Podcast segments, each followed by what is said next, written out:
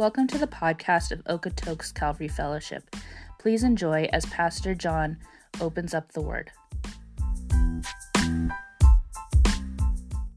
Well, turn with me to 1 John chapter 3. We've been making our way through this letter that John wrote, not just to one church, but to all Christians, including us, Christians living today.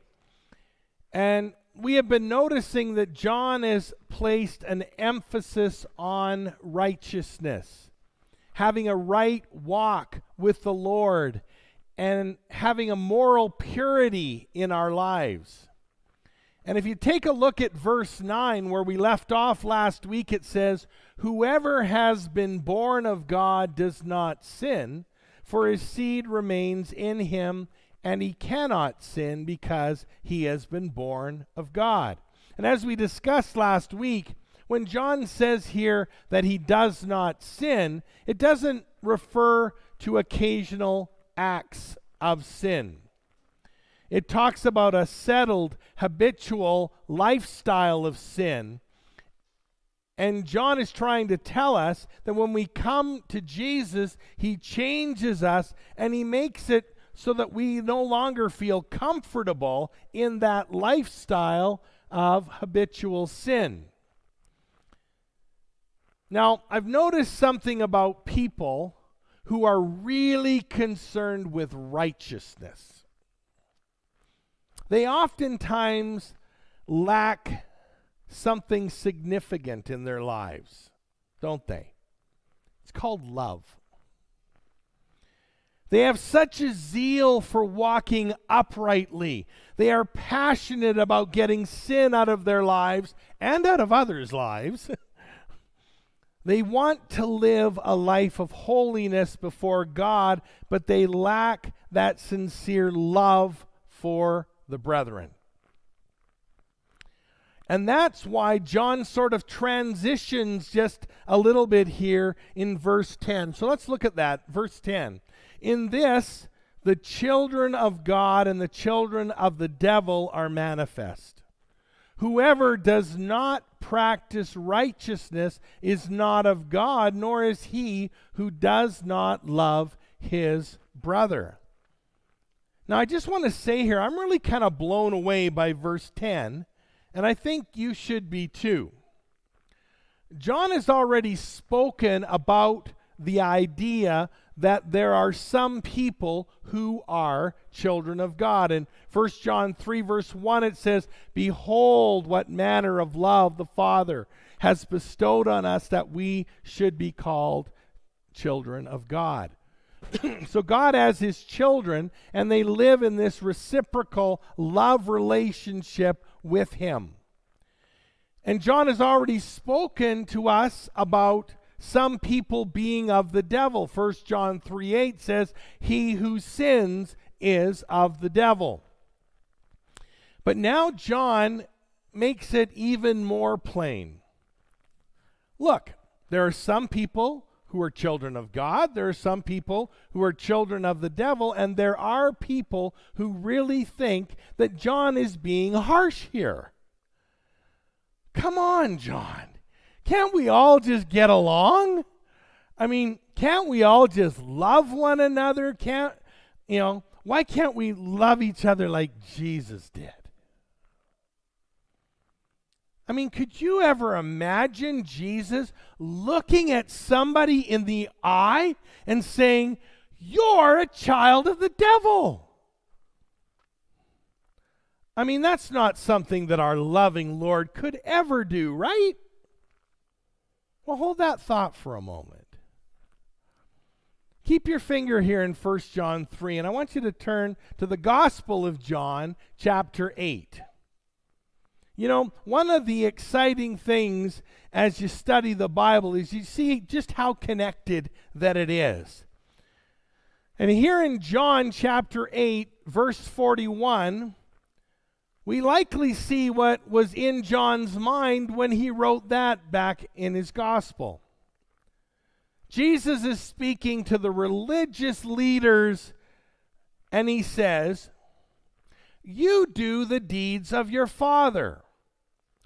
Then they said to him, We were not born of fornication. We have one Father, God. And that is a very real, um, revealing statement that they're making here. Do you know what they're really saying to Jesus? Basically, they're saying, Look, Jesus, we weren't born in sin. We know who our Father is. Our Father's God. Who's your Father? Now, we as believers don't have a problem believing in the virgin birth of Jesus Christ. However, there would have been wide disbelief back in that day, to say the least. And most would have believed that Jesus was born of fornication or in sin. And Jesus' enemies knew this, and these religious leaders believed he was born in sin. And you can just picture that sneer of derision that would have been on their faces as they said that. Now, if I was Jesus, and be thankful that I'm not, I would have burnt them to toast. I would have just called down fire from heaven like one of the sons of sons of thunder, which John happened to be. but Jesus doesn't do it that way, does he? Look how he continues in verse 42. Jesus said to them, If God were your father, you would love me. For I proceeded forth and came from God. Nor have I come of myself but he sent me. Why do you not understand my speech? Because you are not able to listen to my words. You are of your father the devil. And the and the desires of your father you want to do. He was a murderer from the beginning and does not stand in the truth because there is no truth in him. When he speaks a lie, he speaks from his own resources, for he is a liar and the father of it. Wow. that came from Jesus. And I'll venture to say that there are some of you who are surprised to hear those words from Jesus' mouth. I never knew Jesus could talk like that to somebody. And Jesus doesn't talk to the lowly sinner who wants to get his right life right with God that way. He doesn't talk like that to them. But Jesus does talk like this to the proud religious rulers who were rejecting him. And he looks them square in the eye and he says, You are of your father, the devil. And my friends, the same idea is carried forth back in 1 John chapter 3 verse 10 when John says, "In this the children of God and the children of the devil are manifest." In other words, we can know who are the children of God and who are the children of the devil. And how do you know? Well, take a look at the end of verse 10 whoever does not practice righteousness is not of God, nor is he who does not love his brother. Now, can I just say that both are essential?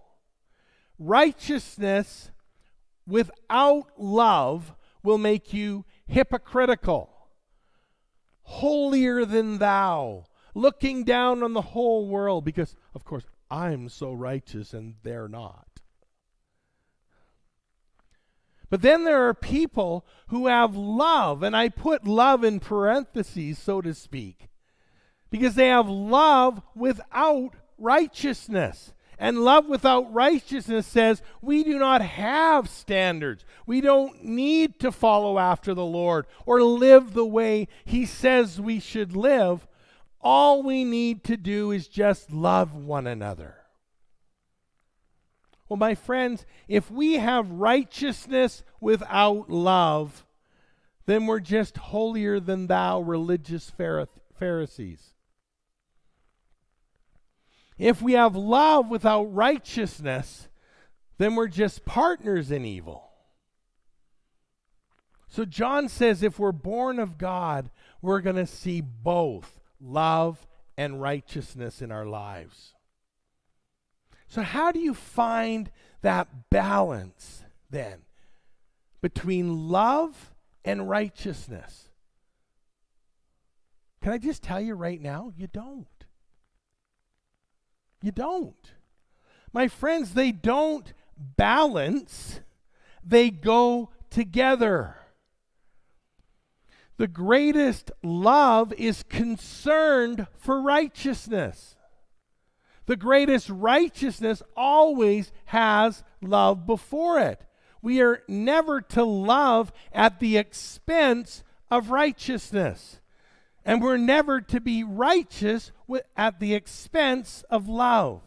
We're not looking for a balance between love and righteousness because they're not opposites. Real love is the greatest righteousness, and real righteousness is the greatest love. Let me explain it this way. Let's say you have a person who is all focused on love and not righteousness. And they're in a relationship. Let's call it a boy boyfriend girlfriend relationship. They're not married. They say that they love each other so much.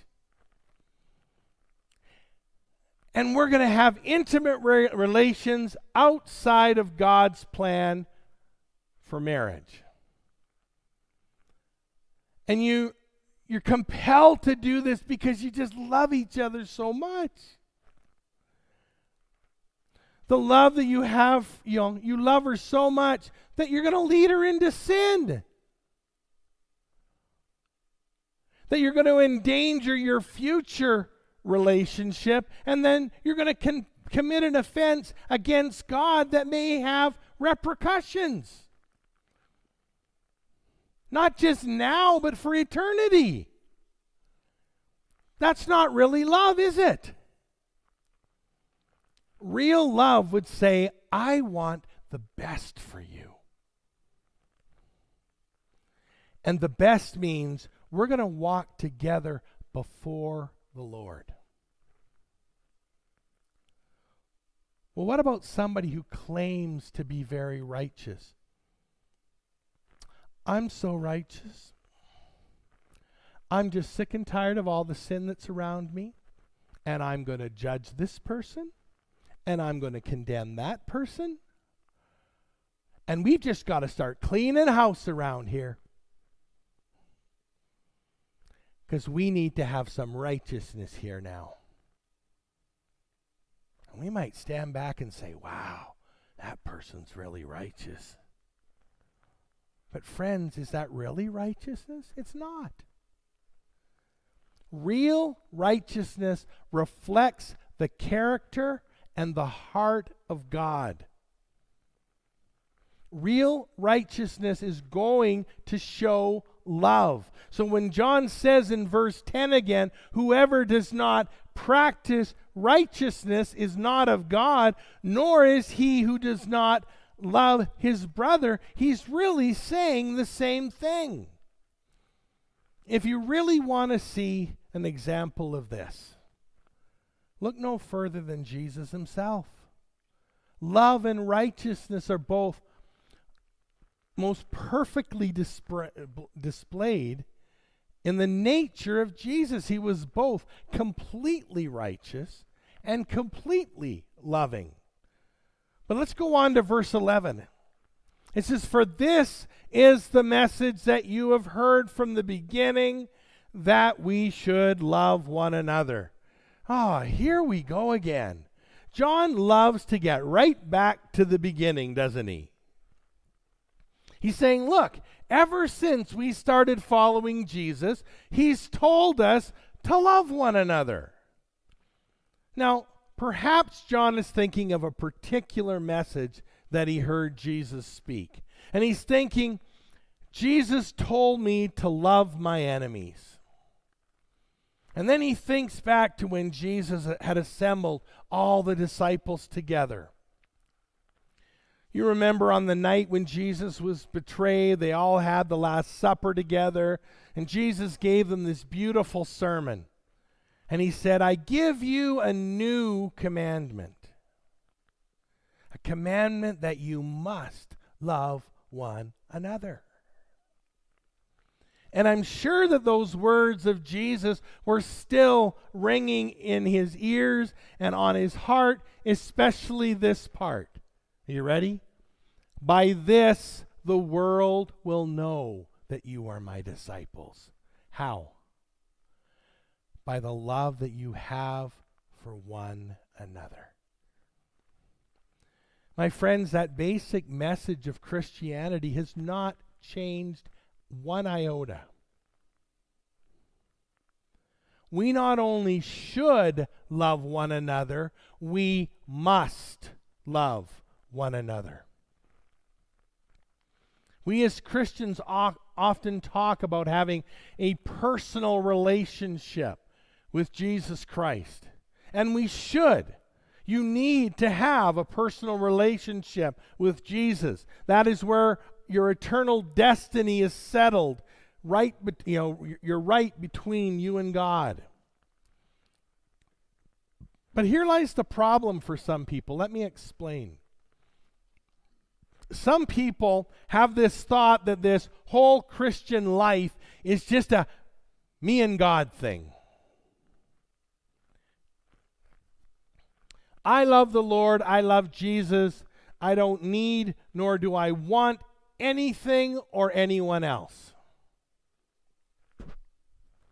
My relationship with Him is fine. It's the other Christians I can't get along with. But what John is saying here is that anybody who says that is a phony. It's right there in the passage. And I'm sorry if that jars you or if that's too blunt for you to handle, but the ra- reality is, and get this clear, you can't love Jesus without loving his people. Period. Look, I'm not saying it's all going to be peaches and cream with his people, because it's not. and sometimes that love is going to be a hard fought love.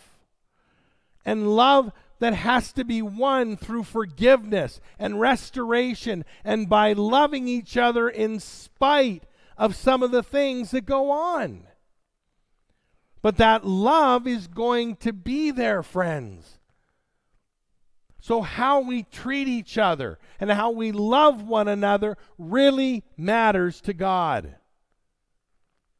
And John says here that we should love one another. And that's a message that we've heard from the beginning. And it's a message that we need to hear again and again and again.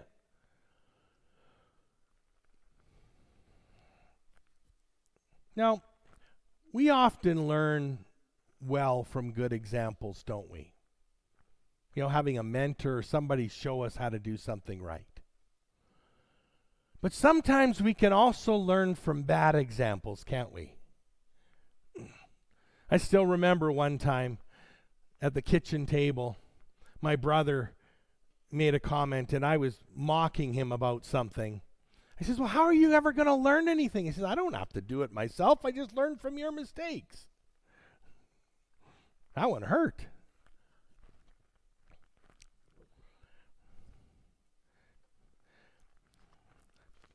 Well, in verse 12, John's going to show us a bad example of loving one another. And he uses the example of Cain.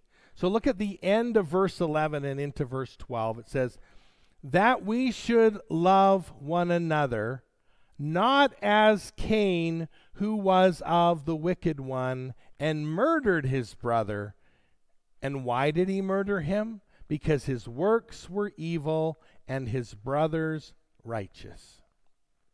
So John presents the example of Cain, who was not right with God. As, as a matter of fact, his works were evil. Cain hated his brother Abel. Well, let me ask you something. Was Abel right with God? Yes, he was. Was Cain right with God? No, he wasn't. And that is why there was conflict between them. But when there are two children of God who are both right with God, there's going to be love. You know, many times when I see conflict in the church between two people, there's not love going on. And sometimes we wish it was just a cut and dried thing, like a Cain and Abel situation. You know, here is righteous, here is not righteous. But sadly, it's usually two Cains fighting with one another, isn't it? And Cain is an excellent negative example of the failure to love. You know, I imagine that Cain had a godly upbringing. You know, his parents were saved, and I could go into an explanation of why I believe that. But for the sake of time, if you would like to have my explanation, I'd be happy to talk to you after the service on that. But I believe Adam and Eve were saved. So Cain grew up in a saved household. Yet he chose not to follow the path of his mom and dad. And Cain's disobedience stemmed from a lack of faith. Hebrews 11 tells us that the reason why Cain's offering was not accepted was because it wasn't accompanied by faith. Cain first disobeyed the Lord because of his lack of faith, and then hatred arose in his heart. But, friends, the Bible also tells us that Cain's hatred and disobedience was based on pride. It was pride. You see, it wasn't so much that his sacrifice was rejected by God. Cain could, li- could have lived with that. But what really bugged him was that his brother's sacrifice was accepted. And he was angry about it. Let me tell you something here. Sadly, there are people in the church who are following the ways of Cain. They don't love their brothers and sisters. And it's usually rooted in pride, and it's usually making them miserable. And Cain's disobedience and hatred made him miserable. And the Bible says that his countenance was lowered. And the Lord came to Cain and said, Why is your countenance fallen? Why do you look so sad, Cain? If you do what's right, you're going to be accepted. But watch out because sin is crouching at the door and it's waiting to devour you. But Cain refused the warning that God gave to him. And he gave in to the sin of hatred, bitterness, and anger, and then ultimately murder. And maybe this morning, this is your wake up call. This is your warning. Maybe you've been following or, allowing a hatred and a bitterness to follow you to come up in your heart towards your brothers and sisters. And right now, God's showing you His goodness and warning you don't do it. Sin is crouching at your door. Don't refuse the warning that God gives you because you may end up like Cain. Because Cain's sin of hatred, hatred led him to action against the one he hated. He ended up striking him down. All right, let's conclude here this morning by looking at verses 13 through 15. John says, Don't marvel, my brethren, if the world hates you. We know that we have passed from death to life because we love the brethren. He who does not love his brother abides in death. Whoever hates his brother is a murderer, and you know that no murderer has eternal life abiding in him. John says, Don't marvel when the world hates you. In other words, it shouldn't surprise us. It shouldn't surprise us when we're at our jobs or in, sco- in our schools and people who don't yet know the Lord mock us. Or when they think we're insane for believing in God or believing the things that we do. Frankly, it should be expected. Yet sometimes we get all shocked and offended by it. I mean, how could they speak to me that way? Don't be surprised. But let me tell you when you should be surprised.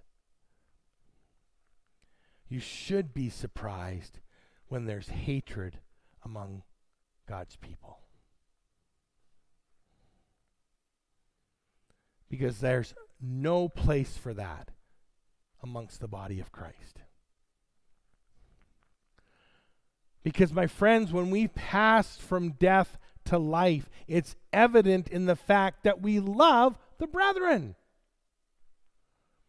I just love that phrase in verse 14. It says, We've passed from death to life. My friends, a love for the people of God is a basic sign of being born again.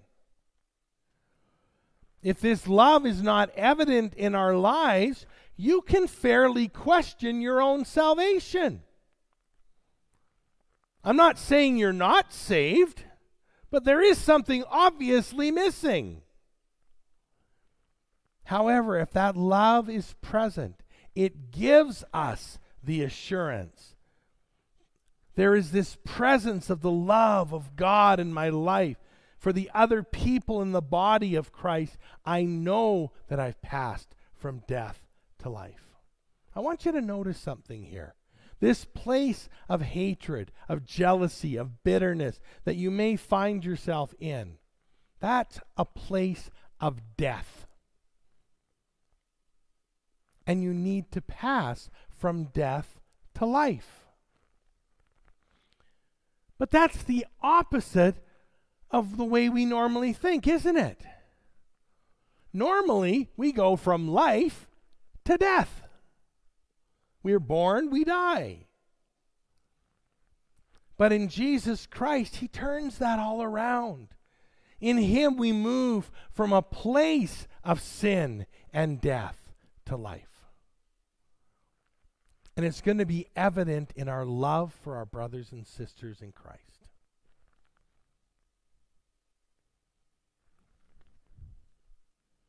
Now, I know that some of you may be saying right now, John, if you only knew how I have been treated by other Christians, if you only knew, then you'd really understand. I just don't want anything to do with the church or those hypocrites. My friends, I need you to understand something. I know something of the wounding you're talking about. But I'm here to tell you that even if you've been bruised, bruised and battered, by unloving brethren, there is still going to be something drawing you back to fellowship with the brethren. I'm not saying that it doesn't hurt. I'm not saying that we don't get scraped and bruised along the way. I'm just saying that if we pass from death to life, there's a principle of love for the brethren that's alive in your life. And it's like a magnet that keeps drawing you back, and that's how it should be. And this is very important for us to understand because notice what John says at the end of verse 14. He says, He who does not love his brother abides in death. And then verse 15 says, Whoever hates his brother is a murderer, and you know that no murderer has eternal life abiding in him. So to hate our brother is to murder him in our hearts. And I know you're probably saying, John, I've never wished that person dead. Maybe you have, I don't know. But, friends, you know that when you hate somebody, when you allow that bitterness and resentment to well up, Jesus said it's the same thing as murdering them in your heart. But I want you to look at this from a different perspective for a moment. And this is something I think that we all can be guilty of. Did you know that by ignoring another person in the body of Christ, you can them as if and that's the virt- virtually the same thing as wishing them dead. Friends, in your heart, there's no difference. To hate as to despise, and to hate as to cut somebody off from relationship. Murder is simply the ultimate fulfillment of that heart attitude. And so to live in the practice of murder or to have a lifestyle of the habitual hatred or brethren eh, of the you know, of our brethren is a demonstration that we do not have eternal life abiding in us that we're not born again. In light of what we've been talking about this morning, I want to ask you a direct question. Do you know that you have eternal life abiding in you? And I want everybody here this morning or watching online to have that assurance of the salvation that they have in Jesus Christ. Look at to many people, being a Christian is sort of one of those none of the above kind of things. You know, you got a list of boxes to check. What best represents you? Well, I'm not a Muslim. I'm not Jewish. I, I'm not a Buddhist. I, I, am not an atheist. Oh, okay, I guess I must be a Christian. I, I live in a Christian country, so it works, right? Look, being a Christian and more is more than just saying I'm a Christian.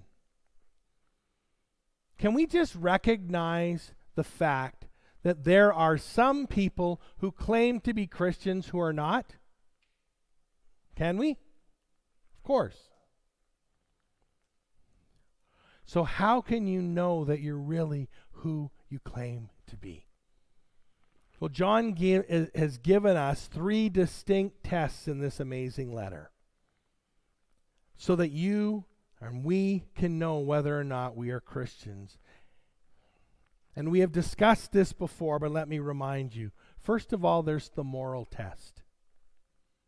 If we are following Jesus, there's going to be a change in the way we live our lives. Second of all, there's the doctrinal test or the truth test. If you're really following Jesus, if you're if we really if have been changed by him, we're going to believe certain things about him that come from his word. And third, we have what John's been talking about here, the love test. So if we believe in what Jesus, what Jesus teaches is true, if we show the love of Jesus to other, and if our conduct has been changed and it's becoming more like Jesus, then our claim to being a Christian can be proven. You know, when we're talking about this, I can't help but think of Palm Sunday. I can't help but think of this great crowd of people as Jesus entered the city of Jerusalem. Many of them were filled with praises. They're crying out, Jesus, we love you. Hosanna or save now. They were saying the words, they were going through the motions. But it didn't cut very deeply in their hearts, did it? Do you know how I know that? Because I assure you that many of those who are waving the palm branches on Palm Sunday were in that mob that cried out, Crucify him. We have no Lord but Caesar.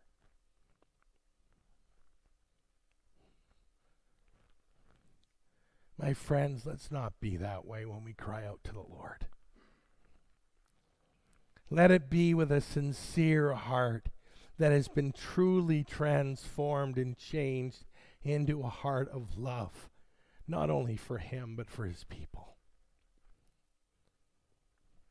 My friends, if we really love Jesus Christ, it's going to show up in our love for His people.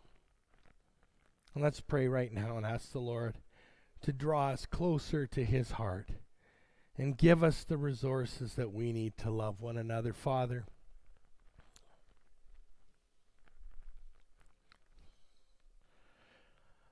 I'm still amazed at how patient you are with us.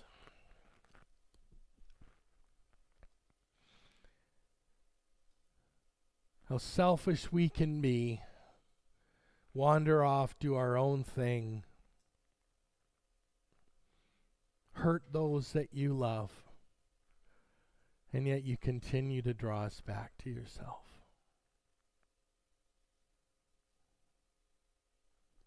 And yet we won't even have the forgiveness in our heart to forgive our own brother or those that may have wronged us.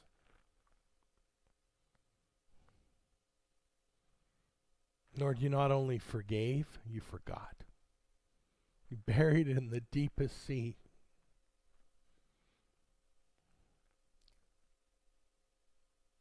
And Lord, I want to abide in you. I want to abide in your love. I want to be nestled safe in your arms.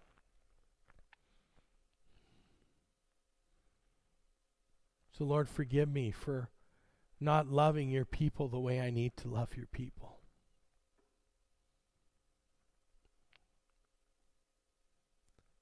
Lord, for being angry with those for not doing things maybe the way that I would think that they should do them.